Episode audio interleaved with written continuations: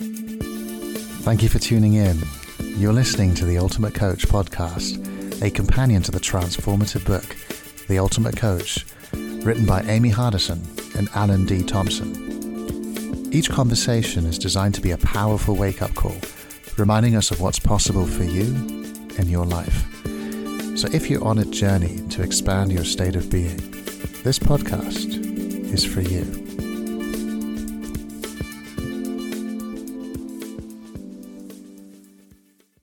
Welcome back. My name's Philippe Bartu, one of the three hosts of the podcast. And uh, today I'm being joined by Dominic London. Dominic, good to have you here. Hello. Hello, hello. Dominic, we've had a few conversations and I'm just so inspired by who you are and so excited to bring you on as a guest today. Every so often, I'll meet someone who has just an extraordinary story and whose life was really going in a very clear direction of, oh, how could I say it? From what I know of, you were going in a direction of probably abusive substances and getting arrested and a life of being in a lot of hardship and crime and poverty. And you're today a successful high performance coach. You lead a community, you have multiple businesses and a beautiful family of three with three children. Dominic, your story has deeply touched me. And although we, we don't have time to unpack the whole thing, I, I would like just to start just from you to just introduce yourself into into this group and for the people who don't know you a little bit about your background and where you are now thank you for that introduction. I was feeling into that and i was thinking oh sounds like an extraordinary guy. Um yeah absolutely. Thank you for having me. I'm excited to be here and um we have had a few few discussions that have been a blessing to my life as always. So who am i? Uh, my name is Dominic London, 37 years old, married to my wonderful wife, Jane London. 13 years married together for this will be our second decade together, I believe, this year. And I'm a serial entrepreneur, you know, and I am also uh, a coach. And I, I love the life that I have, I've currently created. And like you said, to speak a little bit to kind of the journey, and I'll keep it as short as I can. It started out real bleak for me coming from a socioeconomically deprived, deprived background with drug addicted parents to my own, you know, drug addiction and alcohol abuse in my teenage years to actually, you know, looking at 15 years behind bars. And that led to a, you know, a traumatic mental breakdown. But that traumatic experience was and has been the catalyst for the most transformation, um, transformational journey uh, of a lifetime that I've been on from then to now and continue to be on. So, yeah, just for for people who don't who don't know you, and I, I only found out about this recently that you know your father had been in prison, and so that you just started out by discovering some books and just what was the very first book that you picked up that opened your mind to a new life that would be possible for you? Oh, that's a good question. And in actual fact, not one book pops into my mind. There was a there was a, a, a multiple number of books, and as I sat with that, as that kind of like was projected onto the desktop of my mind, a book that was present for me now that really kind of got me intrigued was uh, actually a book by Brendon Burchard called Life's Golden Ticket. When I first started out in this journey. Um, oh, how old were you when you picked up that book? Oh, that's a good question. I couldn't give you an accurate age, but it would have been at least oh a decade ago. So and I know you've went you went on to do a lot of work with Brendon, and you leave you lead a community which is really about high performance based on a lot of his teachings. Is yeah, absolutely. So I did. So Brendon was one of those guys that kind of popped up on my radar in this in this you know this this personal development space as a as a certified high performance coach, multiple New York Times bestselling author, um, featured on Oprah and Success Magazine. He was like really, but how I found Brendon or stumbled across Brendon was in my search on YouTube, like just searching how to deal with depression. Because at that time, I was probably a good few years out of my breakdown, uh, but I was still suffering with, you know, agoraphobia and, and panic attacks and um, just real deep depression. So, uh, you know, I turned to the internet like we will do. And, and Brendon was one of those guys that popped up in a video. And what struck me about Brendon was his energy. Yeah. Kind of like intrigued and kind of started following him from there. And then went on to eventually, you know, when I was looking at a qualification in the coaching industry and explored all of the the ones available. I did a bit of uh, neurolinguistic programming and CBT as well, cognitive behavior therapy, and I was I was looking at the, the different avenues to go down. And Brendon's just stood out to me as one that uh, you know resonated with me and where I was at at that time. And so I invested. That was uh, my, one of my first big investments. That was ten thousand for the qualification yeah, I, have I've never looked back. So it's, it's, it's it heavily influenced me in regards to, and on my journey to, you know, unlocking my, my, my infinite potential. Well, I'm so proud to just for how far you've come from where you are now. The fact that we're having this conversation today also means that, you know, you've been very much involved in bringing being into the world. And and you're also a speaker in Birmingham. You'll be sharing the stage with, with, with some wonderful people. We'll be talking about that. We can talk about that a, a little later on. What I would love to hear from you, though, is I also know that you've kind of I, I, remember saying, you know, you kind of stepped back a little from the being community and felt a little uh, disconnected from it. And in a way, I just really appreciate the honesty and the authenticity that you brought in that conversation. And just wanted to to get a bit more into into understanding what where has you know how how does being fit into all this in your journey yeah so how does being fit into all of this and in my journey? So i think for me it has it's more my pursuit to to find the best in the industry at what they do. So, so back in 2018, when I, uh, actually 2017, when I actually realized that coaching was was was a profession, you know, I, I kind of worked through a lot of fears and ideas I had around what coaching was, and started hiring coaches for myself. When I made that decision, and I sat down with my wife and I said, I, I think this is something that I'm I'm going to pursue, and she kind of gave me the, oh boy, okay, but you got my blessing, sort of thing. Um, I started hiring coaches. Uh, I started hiring high performance coaches that were part of my my original certification in community of alumni. And then I started expanding outside of that. And one of the guys I hired was a guy called Michael Serwa. And I remember sitting with Michael, and I remember Michael kept talking about his coach, Steve Hardison, his coach, Steve Hardison. And at that moment in time, based on who I was being, which is uh, almost when I look back at it, I'm like, wow, like how far you've come. But in, even in that coaching session with him, all I was thinking at that time was, why am I sitting with you? Like, why am I here with you? If the guy that's the main guy that you're going to is like, that's where, that's what I'm in search of, the best. Who's at the top of this mountain that I can spend time with, I can learn from, I can be with. And so um, it was early 2018 is when even the name Steve Hardison came into my awareness. And it was my my pursuit of you know being around the best and learning from the best, being coached by the best that that, that got me curious about Steve. Yeah, as I got to know who Steve was, I was introduced to this idea and this concept of being. Yeah, I mean, what I'm hearing there is just this unwavering pursuit of excellence. Being a professional coach in developing and learning. How did you make that happen? From like what what actually happened then? You you, at some point you decided this is it. I, I want to I want to learn from the best and I want to learn from Steve. Yeah, so I mean, I think it goes it goes way back to you know being homeless when my first son was born 16 years ago, and and really like this in a moment of despair, thinking, how am I gonna? And you know, I know I'm born.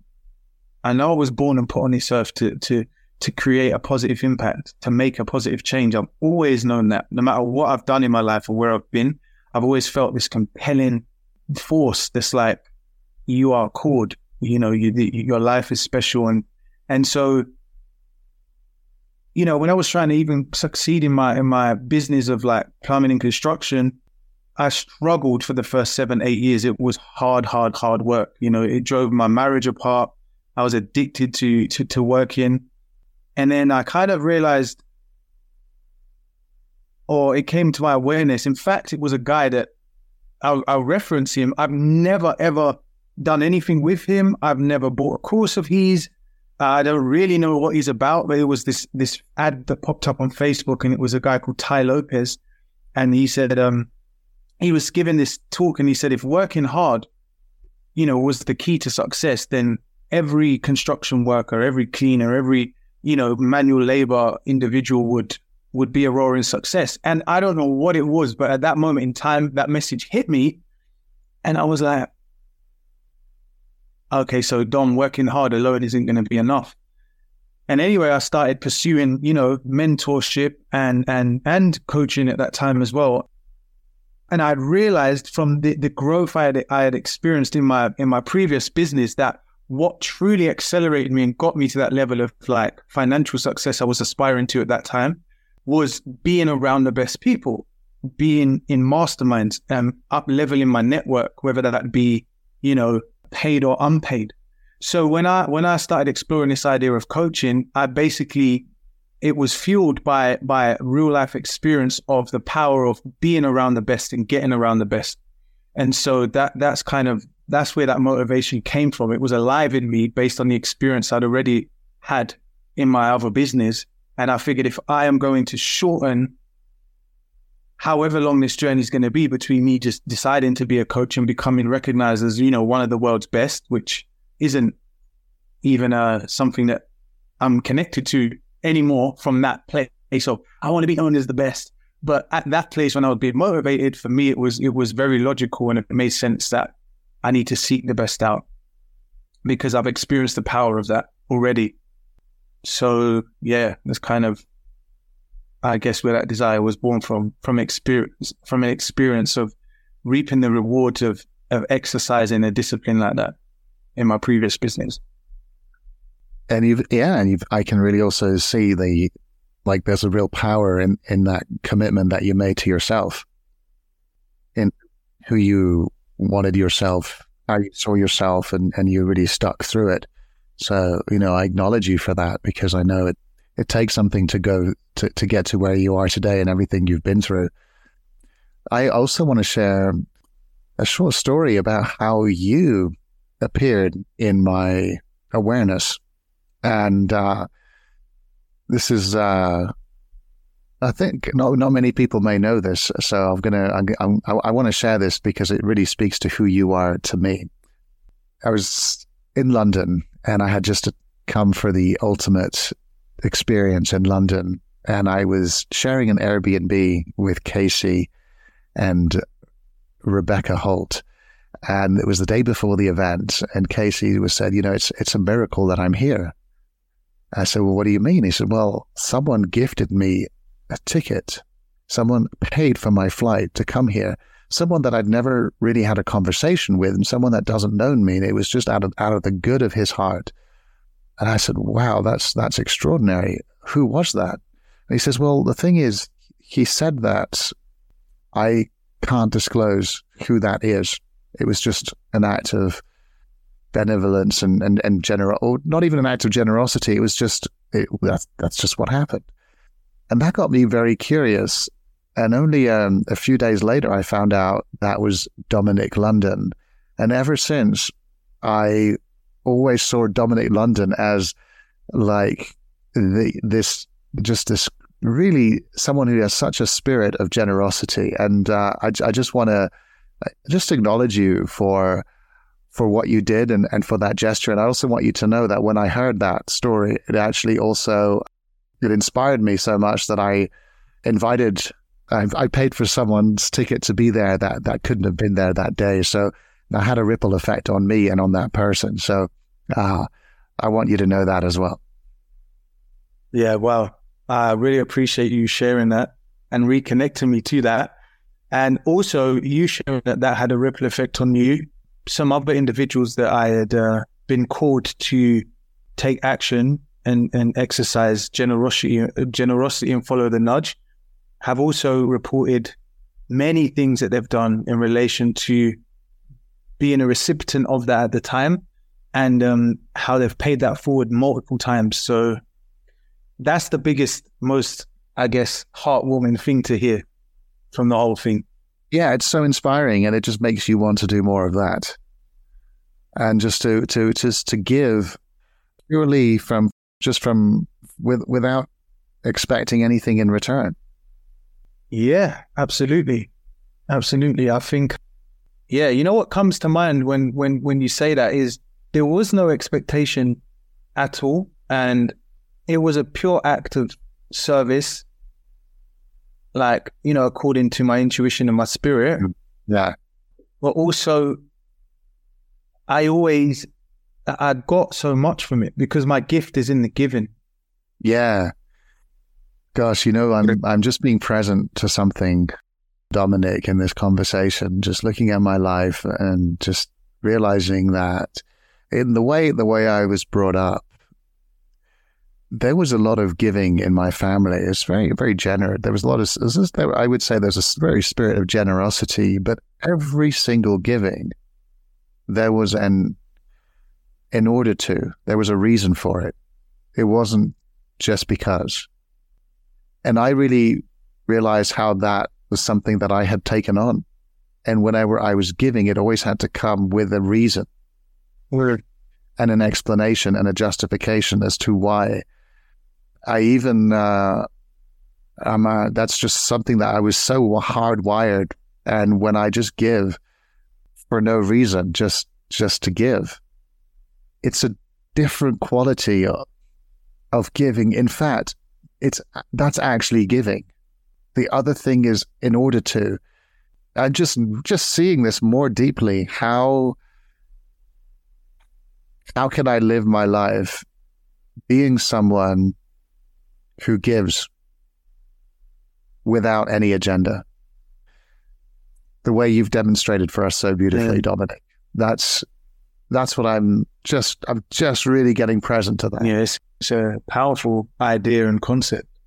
And it's you know, I think there's nothing like being a father where you see, you know, the, the love, the care, what you give for your child is just completely unconditional and it comes with like the, it, it, it just comes with no agenda. In those in, in those relationships, it's easier for me to see Yet in others, I'm I'm, I'm seeing that's yeah that's that that could that's a blind spot for me. And it, it's not just giving financially; it's it's it's giving our time, giving our presence, giving our care. Feeling like, you know, I'm a, a 15 month old uh, son, Oliver. One of the things that has happened is, you know, shifting from being a married couple with my wife, Christina, and becoming a father a lot of our conversations have been a bit a bit around can you help me with this can you help me with that and every time i ask that question can you help me it's almost like can you give me something? Can i or shall i give you something? And this whole can you help me? This it was just becoming it just felt like there was a lot of um, taking and a lot of neediness. And I noticed that, you know, even like my wife and I were getting a little snappy at each other and and feeling like we're our needs are not being met. And each of us are just giving and just giving so much. And when we drop the whole giving and just supporting each other, just shifting from how can we be supportive? How can we have a supportive environment? How can we create a supportive network for us both? we actually started to to just completely move away from the giving and just looked at just looked at our relationship as supporting each other.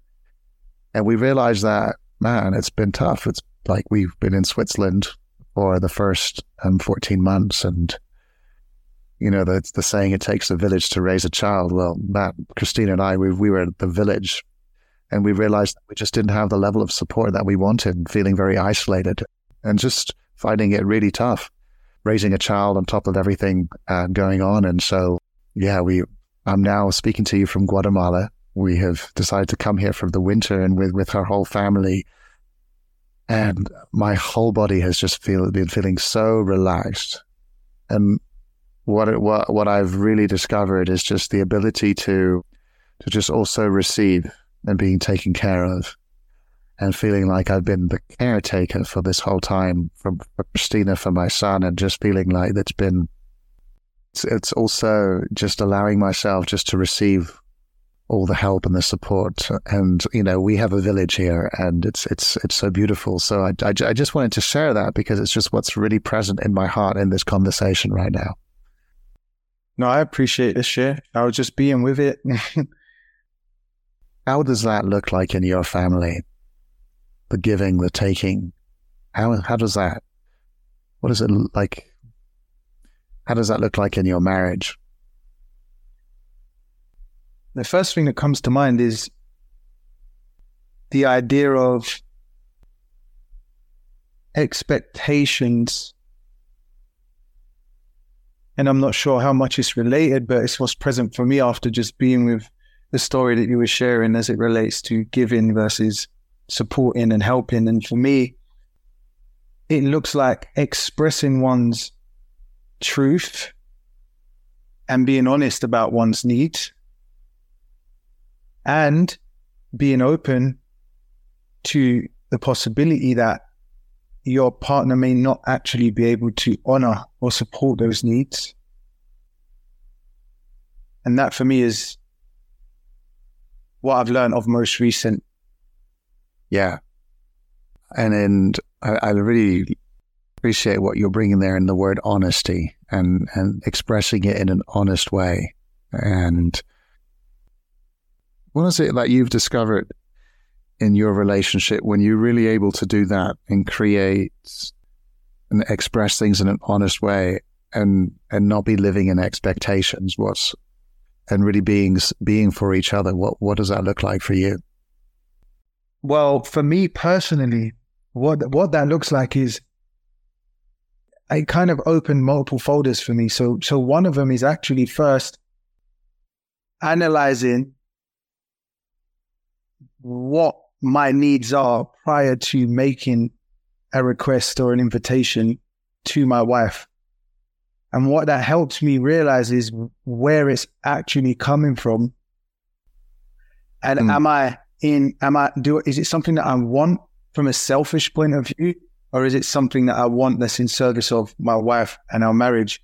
But there was a deeper layer to that, and that was the fact that I realized of uh, of recent, my wife and I have felt disconnected, and then I realized that actually there's nothing my wife needs to do.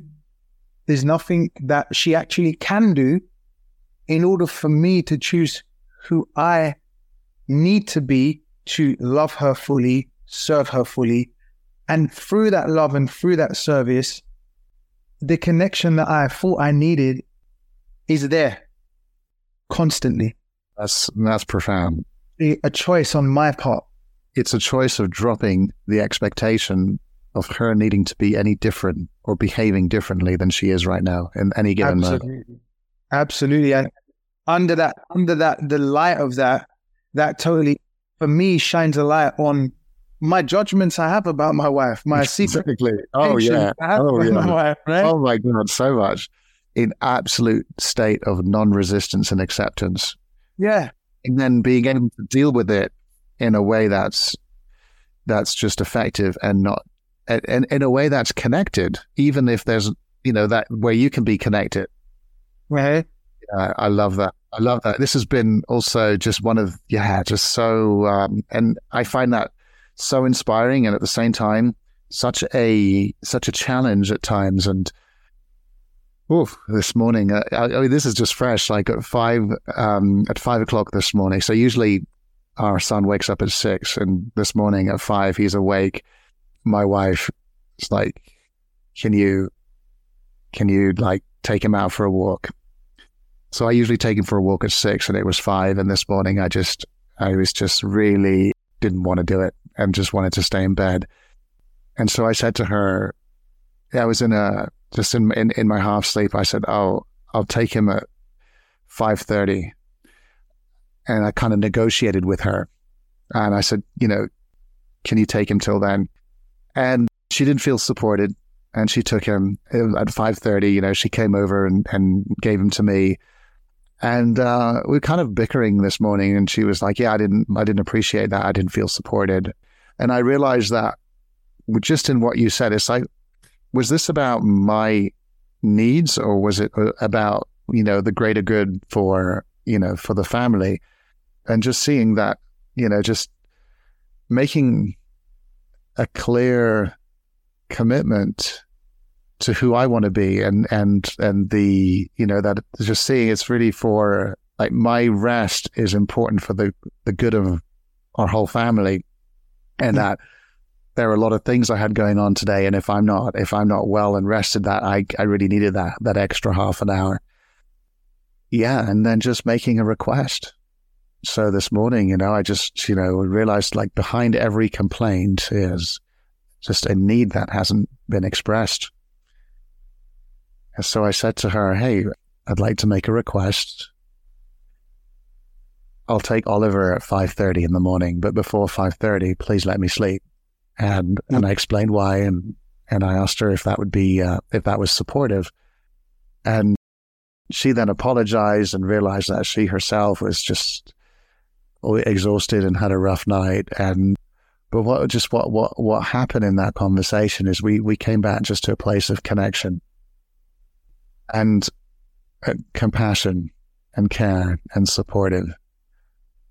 And then she was like, and I'm tired of you putting all your shit everywhere. And when you wake up in the morning, why does it take you so long to just find your shoes? And, and, and as she was like uh, complaining towards me, I was like, hey, do you want to make a request?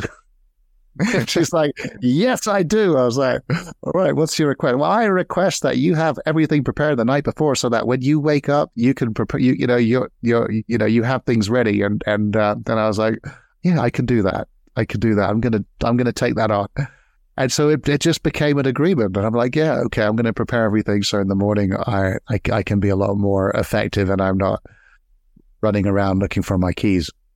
And, uh, so it's just it's just such a it's such a simple thing, but it's so powerful because w- when when you shift from just having unmet expectations, all you're you're just setting yourself up for disappointment over and over and over again. And and what you're saying here is just so simple, and uh, it's such a beautiful reminder for me in the way I want to create in all my relationships. Absolutely. How does that play out with your kids? More specifically, what do you mean? Yeah, like what what would be um, you know, when you say you want to, you know, look at your own needs, look at the expectations that you have in in in the way that you relate to your kids. And r- r- remind me, how old are your kids? So my oldest boy is sixteen, my girl, my middle is 15, and my youngest boy is seven. Okay, so you got you got two teenagers, right? Mm-hmm. So a lot of a lot of parents are dealing with you know rebellious teenagers, and they're starting to have their a mind of their own, and and and so I, I'm curious, you know, how does Dominic London approach fatherhood with with with two teenagers in the house? Like when and and how do you how are you creating agreements with them? And and and what what have you discovered? What what's working for you? What's not working? It's funny because one of the biggest challenges I've had in this whole journey as a, a father of teenagers is um actually an issue of unexpressed expectations uh, with my oldest son and so I can speak to that, and there'll be so much data in that, I'm sure. So, for example, I could have answered that maybe four months ago differently, but where we're at now is my eldest son doesn't actually live at home anymore. He's only 16. So, so um, what I realized was was that uh, I wasn't doing a great job of connecting with my truth and having the courage to share that with my eldest son. And what that led to was a massive disconnect between me and my eldest son. And eventually uh, led to him making a decision to to move in with his with his nan, my mother-in-law, and she, she only lives a mile away, so he's not he's not far, and, and that was all that that all, in my opinion, came about from the expectations I had of him that he was unaware of, and my my lack of I wouldn't say lack of, but my yeah, my lack of courage in connecting with the, the truth of why I was holding back as it relates to cultivating a more deeper connection with my son, which was more aligned with how I anticipated, you know, because I have these ideas and these judgments that, yeah, you know, I'm not going to have that. I'm not creating that, that reality of a cliche. He's just a teenager. He's going to do this. He's going to do that. And uh, actually, uh, being experiencing that but what was most profound for me was the the small hidden judgments that I had and the, the fear I had in expressing those to him. Can you give me an example of one of those hidden judgments that you're afraid to express? So, for example, our, our relationship was, you know, we weren't as connected, and he he's got his first love of his life, and we live in Southeast London. He and and he's um his girlfriend that he met at the Brit School, which is a performance performing arts school. Um, she lives in Finchley, which is like an hour and fifteen minutes away via via London transport. And so it got to the stage where he was staying out later, and then I was creating an agreement with him. So, for example, he was at that teenage stage where he's like, "Why? but why, but why, but why? And so I, I was very mindful that I wanted to to give the reasons why, because one of the things I realized that the reason I didn't want to give a, a why as a parent is because actually I hadn't spent much time thinking about it. And when I did, when I connected to the real why, it wouldn't be great sharing that with my children. Right? Well, so, what, what is the real why that wouldn't be great to share? Well, exactly. I mean, I can't think of anything now, but but this may, I think, where we're going will kind of shine a light on on one of those real points. And and I think because oftentimes it sounds childish, or you realize that you actually you're creating an idea or a reality that doesn't exist. You're just creating it as that based on your past experiences or based on what your mother and father may have, you know, done with you. So, for example, when a child says, when my son's like, "Why do I have to not play computer anymore?" And I'm like, hmm. Now, when I start processing this, I'm like, well, because you need to do your homework and you spending time on the game isn't, you know, isn't spending too much time on the game isn't good for your mind. And, you know, start connecting to all these ideas I have as to why. And then if you share them, share them with teenagers, the amazing thing is, is that they actually can pull up studies and start getting in a debate with you to actually prove that that's just a theory and there's no facts in, in this thing, right? So you end up in any. it's like, oh, dad, actually, here's a study done by like the University of blah blah, and it says actually playing game has been linked to more creativity and a higher IQ. And it's like, oh, what do I say to that? So they just start getting into a dialogue. It's kind of like we realize, oh, this is going to be a, a, debate that I'm equipped for. And actually, I learned a lot in in in um learning to let go and learning to to be at peace with with kind of what is. But kind of back back to where I was originally going, if, if that even shares an example, but that's a minor example or one that comes to mind is. So my son started coming back later and later. Now he's 16 years old, and traveling across London at certain times of, of the evening is not regarded as you know the safest thing to do as a, mm. as a, as a minor. And so he started pushing the limits. I said, look, son, I expect you back home for 10 p.m. on a school night. And that is so fair compared to, you know, what the average parent would allow their child to be at. And he said, why? And I said, well, because I struggle to sleep when you're not in the house. Your mom struggles to sleep when you're not in the house. And, you know, we, we worry about you. We worry about you.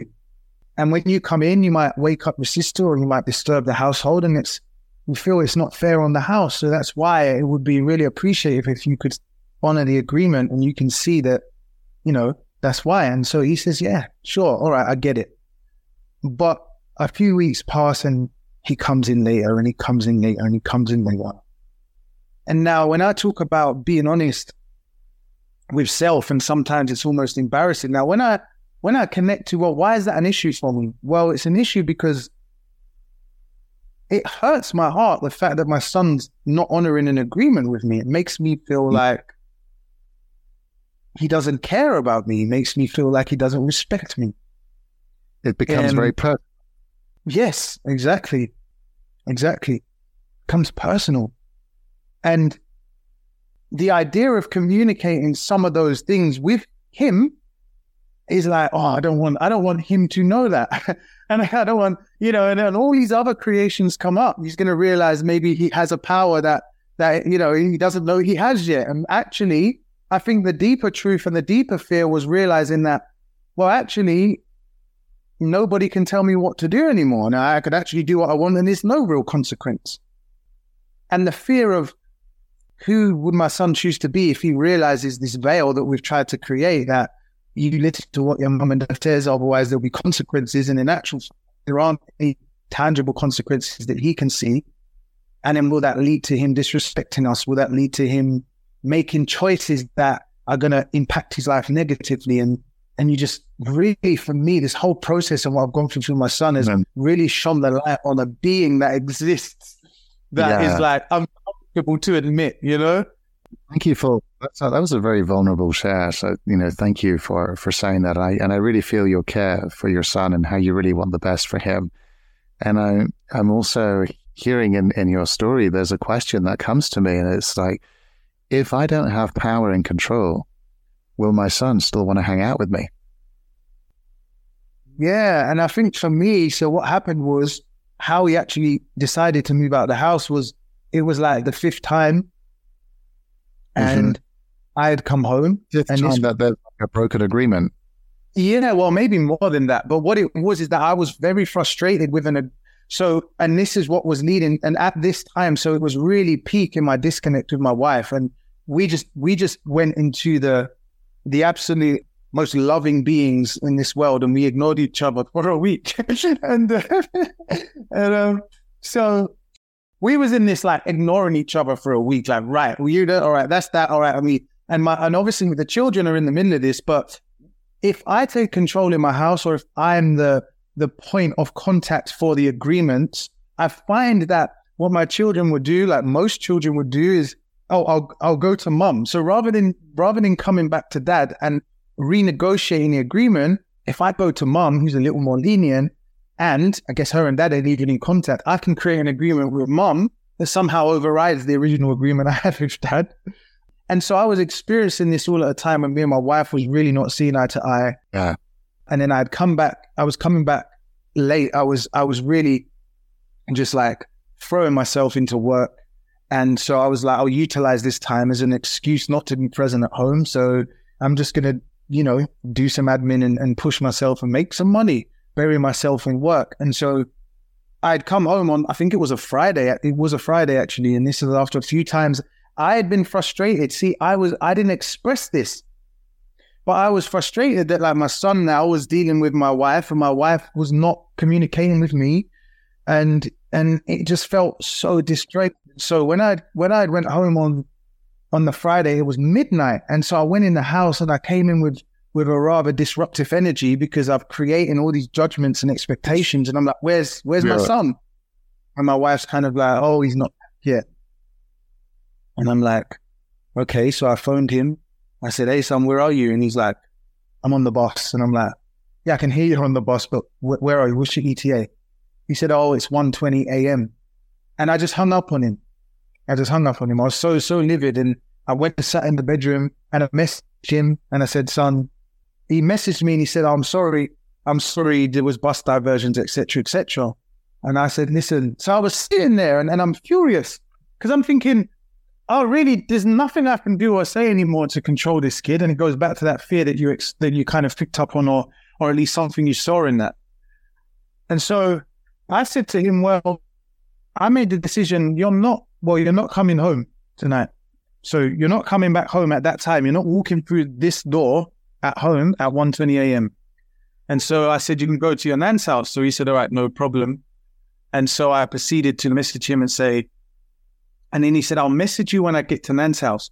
And in my being at that moment in time, I'm I'm being angry, I'm being frustrated, I'm being that, you know what, this is unfair. So I messaged him and I said to him, son, don't bother messaging me when you get to Nan's house. Because one, I'm gonna sleep in. And for two, if anything happens to you, there is nothing I can do about it because you've chosen to be out of reach. So I trust you'll get to Nan safely. And that was that. So clearly you can even hear in the energy of the message where I was at at that particular moment in this exchange. And so the next day he woke up and he messaged us and he said, Oh, I think I'm going to stay at Nan's house. And then, uh, because my wife and I was in such discord, she went into straight blame mode and then it created more com- confusion in the house. And this is just a real life story and a real life exploration. And what it kind of brings me to is this point. See, when I was pondering on what was creating that disconnect between me and my son, it was it was the fact that I I felt like why doesn't my son want to spend time with me? Why why doesn't my son admire me like I like I thought he would? Why doesn't he um, care enough to, to honor our agreements, you know. And and and I actually was was aware of an inner dialogue that was kind of very. Vic, I was like, I know I'm not going to ask him to connect with him because I'm his dad, and he should want to connect with me. And and you know, I feel I feel like he should want to connect with me. And actually, when I dug deeper, there was a fear of rejection. Like, what if I go to my son and say, Son, I miss you. I want to spend time with you. I want to rekindle our relationship. And he says, No, I'm not interested, Dad. Yeah, and it, it would be the most vulnerable and emotionally intimate thing to do. Yes. And, yeah. and and yet the the scariest in some way. Well, for me, it definitely was the scariest, and and and really, what what I realized was, um, you know, kind of, oh, we're here again. You know, I think one yeah. of the things that fascinates me about, you know, my journey as it relates to personal mastery and you know, even even since being introduced to being is that like it is a moment to moment thing and and and the moment that I feel or I create the illusion that I am I've mm. surpassed this mm, yeah, like I'm this thing. I, I have achieved mastery. Yeah, you know, I don't fear betrayal anymore, and and then and then and then there's there's something that happens in life that will have that roundabout come right around and go, "Hello, Mister London, how are we today?" And you're like, but you know what? The most amazing thing was born from that was that I learned so much about myself. And, you know, I, I reconnected with my son. You know, we went out for the weekend and, and I had the most amazing heart to heart where, where I shared so openly and so vulnerably. And I was nervous sharing because I was just worried that my, his idea of who I am is going to change. And I was sharing with him that I'm 37 years young and I'm, I'm just a big kid and and you might see me as your dad or you might have ideas of who I am or who I've pretended to be to kind of mold you a certain way. But son I'm I'm I'm vulnerable. I'm scared. I'm scared to even have this conversation with you. And but I love you so much. And I don't ever want you to you know think that I don't. And I could learn a lot in regards to how I show up towards you how open I am to you. And it just led to the most amazing powerful open vulnerable conversation between father and son you know, and he's decided he's still going to stay at his nan's. And you know what the, the sad truth is, or, or kind of hurts my heart, is that actually it's working better without him in the house. Yeah, well, that's, and in, in a way, that's only a problem when you have an expectation that it should be different. Exactly, exactly. I think there is the worries of what are other people going to think, and you know, you yeah. start and then, the, I mean, I can imagine the judgments coming up, like, "Oh, have I failed as a father if I'm not being yeah.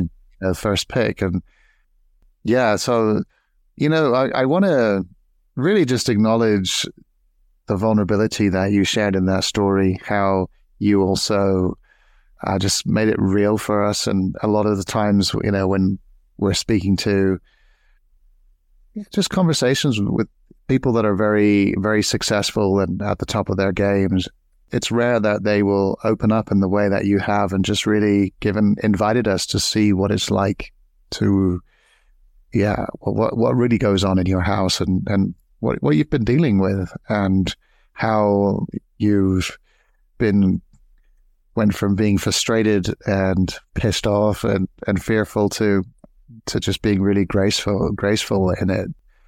That's uh, that takes takes courage. It takes heart, and that to me is inspiring. And you are, uh, yeah, being an example for um, for your son. So thank you for sharing that story. I'm I'm moved by the way you shared it. No, thank you for noticing, and thank you for creating it that way. We appreciate that. So before we we complete this conversation, I, I did say I was just going to come back to Birmingham and the ultimate experience in Birmingham that's happening next year. Can you share a little bit more about what that is, who's it for, what's it, and what's going on? Sure. I mean, it's funny because the whole TUB 24 and the event and who's it's for and what's going on. Just slow down. Is you said TUBE 24. For those of people, people who've never heard that before, what, what is that? So T, TU, the Ultimate Experience Birmingham, there is there are some events that have been born and inspired by Steve Hardison, the ultimate coach, the coach of being. The original one was Judy Pearson in Arizona, and then Matt Smith caught a vision to create an ultimate experience event, which was which is an event based on being and experiencing the magnificence of who you are in my words. And now there was a there was one that was that has taken place in india. And now there's another one scheduled a being event which is an event to and an invitation to to individuals to experience not to know intellectually, but to experience the power of being and the magnificence of who they truly be. And yeah, there's there's another event coming up, and Matt Evans caught a vision, and he just spoke that into the world, and it's in creation as we speak. Um, and it's a um, yeah, a very bold vision, and and a, and a, and a stadium of up to thousand five hundred people, bringing people from from all over. Where can people go to find out more about that or, you know, purchase a ticket? Sure thing. So it, it will be the 25th and the 26th of May next year. And my recommendation is to go direct to the website, which is TU Tango Uniform hyphen B B E hyphen 24.com. And everything they could want to know, any links they may need, uh, is all available on the website yeah, the vision is massive. The vision is big. And also, like every other being event, nobody is being paid to be there. Everybody that's part of creating this event, the amazing speakers, the amazing individuals that are, you know, working as part of the team to create this event, everyone is is going is is investing their time for free. And one of the the visions is also to raise a hundred thousand pound for a special charity, which is special to Matt Evans, uh, as it relates to the Birmingham Children's Hospital, and there's a department that install cochlear implants. And Matt's wonderful daughter was actually a recipient as she was um, born deaf, and and they they perform these procedures where they gift hearing to to children. And so, you know, one of the the aims of this event is is to actually raise a hundred thousand and gift it to this amazing charity what a great cause. What a great event. Thank you for sharing that. And for those that want to connect with you, know more about you and what you're up to, what's what's the best way they can do that? Sure. So so at current, just if you're on Facebook, just look me up under my name, Dominic London. Um, add me as a friend, message me, or on Instagram at Life Coach Dom. Yeah, follow me there, reach out. I'd love to connect. Well, beautiful. Thank you, Dominic. Uh, thank you so much for this conversation. Is there anything you want to share before we complete today? Just my gratitude for you, the invitation to this space, my gratitude for the conversation we've just had. Yeah, that's that's pretty much it. Just deeply grateful for you and anyone that may listen to this podcast. Um, and I would invite anybody that does listen to this to to listen to it with their heart and open listening, you know, be open to being inspired or experiencing seeing themselves in a different way. Dominic London, thank you so much. Thank you, Philippe. My pleasure.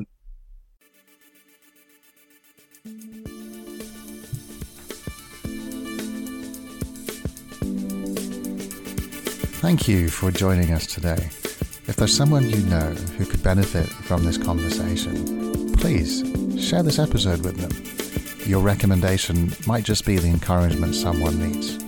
Also, check out www.beingmovement.com. That's being movement spelled all together. You'll find real valuable resources and links to connect to an engaging and just a wonderfully supportive community. Together, we can inspire and support each other on the path to a greater understanding of being. Until next time, take care and be kind to yourself.